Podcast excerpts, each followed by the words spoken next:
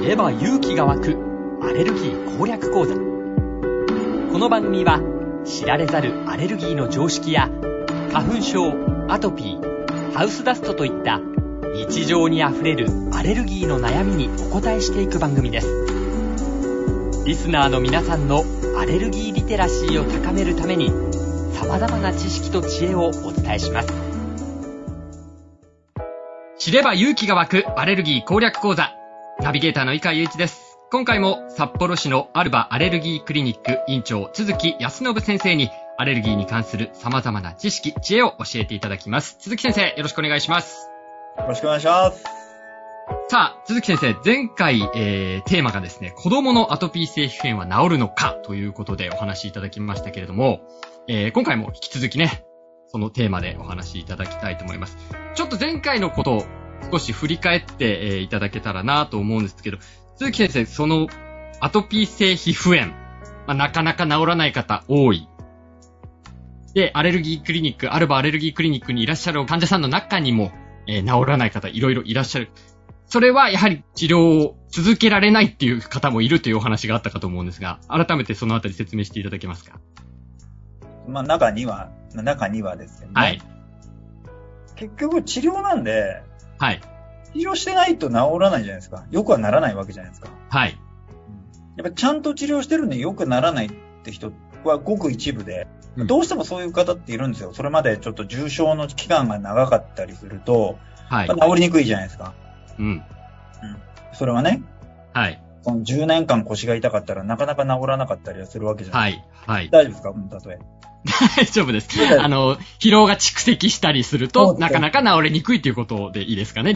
大丈夫です。前から腰が痛かったら治りやすいわけじゃないですか。はい、はい。それと同じなんですよ。まあ、そういう方は別として、あの、良くならない理由の一つは、やっぱり、治療が続けられてないっていう形はあるんですよね。治療が続けられてない。はい。簡単に言うと薬塗ってない。鈴木先生が塗ってくださいって言ったのに。そうです。まあ、というより、僕が、そうですね、まあ、治らないって言ってきても、やっぱなかなか良くなるとすぐサボっちゃう。はい。っていうのもありますよね。ただ、そういうのと別として、はい。もう、やっぱり、子供のアトピー性皮膚炎ってなってきたとき、はい。あの、例えば、兄弟が3人いて、3人ともアトピー性皮膚炎とかってなる場合があるわけじゃないですか。はい。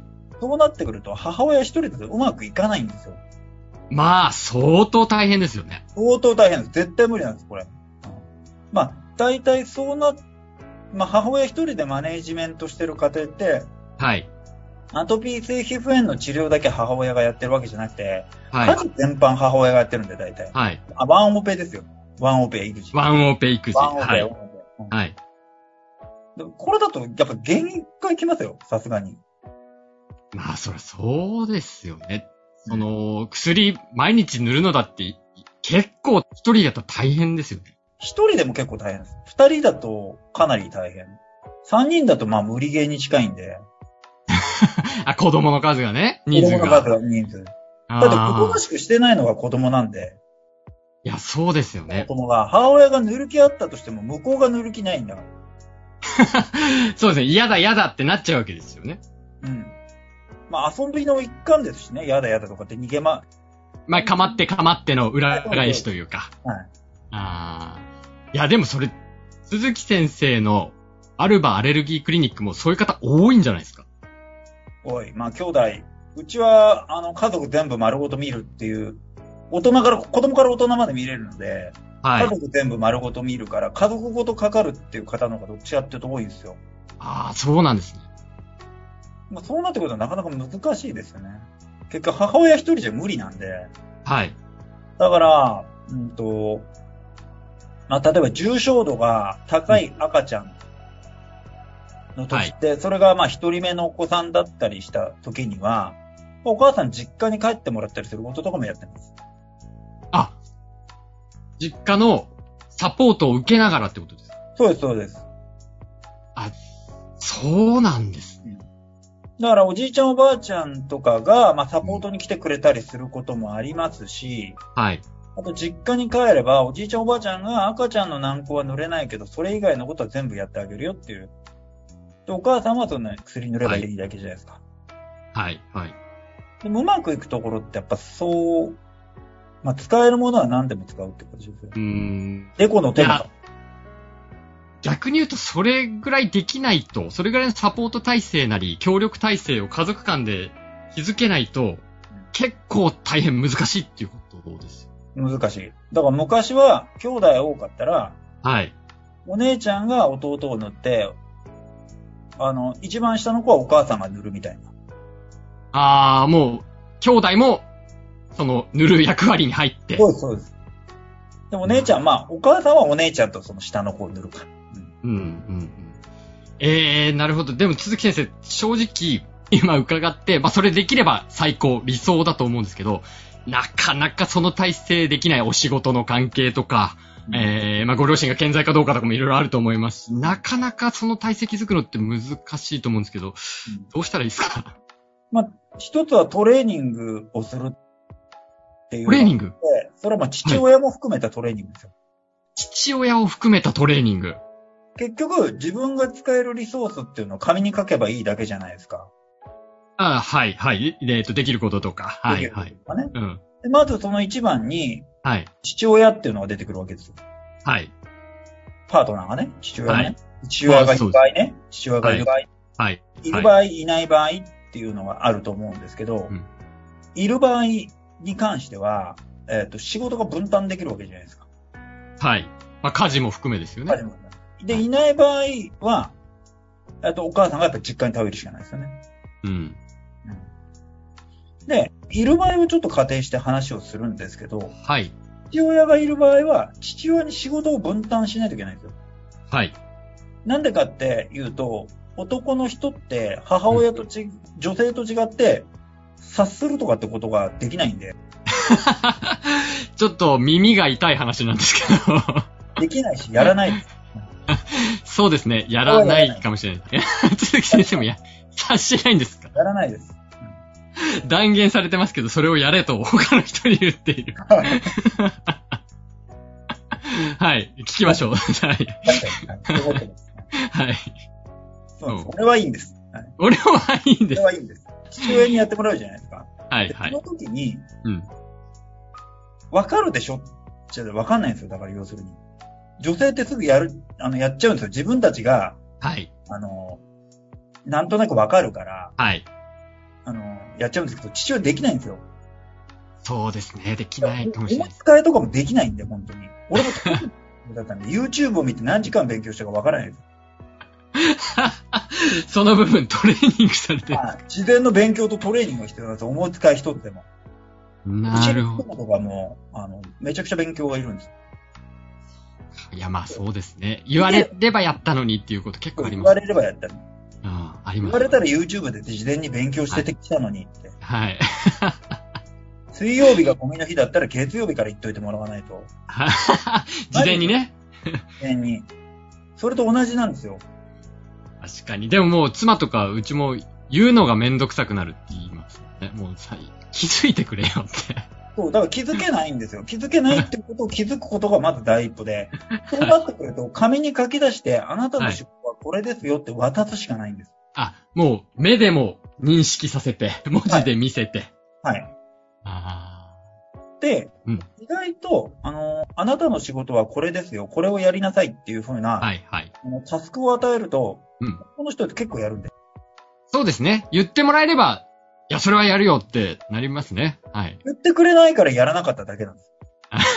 ちょっとなんか、鈴木先生の言い訳にも聞こえてきたんですけど、大丈夫聞こえないです。 違いますだから全然違います。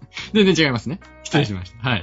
いや、でもまあ確かに、でも、はっきりと分担して、私は、お父さんはこれやりましょう。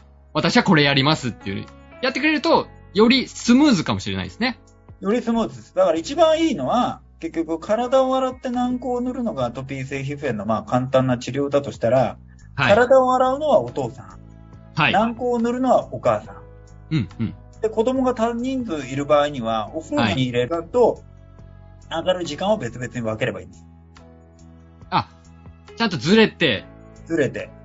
やっていけば、はいずらしてやっていけば、そこもスケジュールを組んでいくっていうことですね。スケジュールを組んでくるんです。だから紙に書き出さないと分かんないんですよ。確かに。なんとなくでやってたら、できないかもしれないですね。そうです。お風呂に入れる、ご飯を食べる。あ、はいじゃあ、ご飯を食べる、お風呂に入れる、軟膏を塗る。えっ、と、丸一、丸二、丸三みたいな。はい、はい。そこまで具体的にしっかり書いて、これは誰、何時、みたいなことを、しっかりと計画ですよね、治療計画。そうです治療計画です。で、ここまでやったん、いや、あげないと父親でわかんないです。そもそもが。私もっていう感じの顔してますけど。 いで、違う。わからないです。はいやー、そうなんですよ。これは、えー、世のお父さん方、私も含めですけれども、めちゃくちゃ耳が痛いですけど、でも、それくらい、それくらいの気持ちでというか、それくらい組んで取り組まないと、アトピー性皮膚炎はそんな簡単には治らないものなのかもしれないですね。うん。まあ、そんなこともないんですけど、そんなこともないんですか。そんなこともないんだけど、やっぱり分担しないといけないですよね、本当に。うん。ただ、その、ぬ薬を塗ればいいだけって言えば、それだけなんですけど、はい。これがやっぱり難しいわけで、はい。そのためにはもう周りの人間を全部使わないといけないよね、とか。うん。うんだから、よくはわからないんですけど、はい。うちのクリニックでも、まあ、僕たちアレルギーの医者にとっては普通なんだけど、他の一般クリニックでやってない治療とかっていうのもあるんですよ。はい。で、まあ、あのー病院にずっといたりしなきゃいけないかったりとか、はいま。あ、遠方で車で5時間とかかかるところから切ってたりするのも結構普通だから、飛行機使ってくるのも普通だし、はい。こうなってくると、大体おばあちゃんが付き添いてくるんですよ。はい。はい。お母さんと、その、おばあちゃんおばあちゃん。と子供っていう感じで来るんですけど、はいうんもうそれぐらいやんないと、うん、だからその5時間付き添えてくれって母親に頼む。一緒に飛行機乗ってくれって母親に頼む。うん、もうおじいちゃんおばあちゃんそんな嫌がらないんで、うん。確かに、その一人がいる、いないは、ものすごい大きな差ですね。だから味方を作っていく。味方を作る。味方を作る。そういうのが必要です。チームマネジメント。チームマネ、そうですチームマネジメンねト。。なるほど、なるほど。いや、やはりそれだけ、えーの体制を築いていく、えー協力体制を、まあ、夫婦でも作っていくっていう。作っていく。本当に、ワンオペ育児はダメ。ワンオペ治療もダメっていうことダメ。ワンオペ治療ダメ。ダメ。それダとメいう。ことですね。ダメ。そういうことです。はい。ということで、えーお聞きのリスナーの皆さん、アトピーでね、悩んでいるという方は、今、鈴木先生がおっしゃったように、チームで、チーム全体でお子さんを治していく、アトピーを治していくんだと、一つのことに向かっていくと。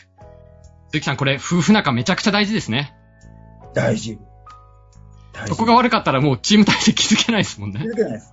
でも、この波、いい波に乗ると、今度はい父親が取り仕切って勝手にやってくれるんで、あ、なるほど。チームのリーダーになりたがるみたいなところもあるんですかね。そうです。リーダーにしとくっていう。はいうんうまく持ち上げて、あなたがリーダーよと、このチームの。はい。それれはいいやると、はいまあ、。結構うまくいってる家庭ってやっぱ夫婦で決まってる受信。ああ、そうですか。もうチームですね、それはね。お母さんが明らかにその日休みを取ってるか何かなので、はい、はい。そういうことですよね。それもね、休みをその日、治療の日に休みを取るっていうのも協力の一つですもんね。協力の一つです。まあ父親だけ連れてくるパターンも最近めちゃくちゃ多いですけど。ああ、そうですか。でもでそもうそいれう家庭は結構うまくいっだから分担できてるってことで割す合が。圧倒的に高い。うん。続きデータによるとっていう。データ、ねうちのデータによると。はい。分担が結構うまくいってる。ということで、リスナーの皆さんもぜひ、可能な限り実践してみてください。ということで、知れば勇気が湧くアレルギー攻略講座、札幌市アルバアレルギークリニック院長、鈴木康信先生とお伝えしました。鈴木先生、ありがとうございました。ありがとうございました。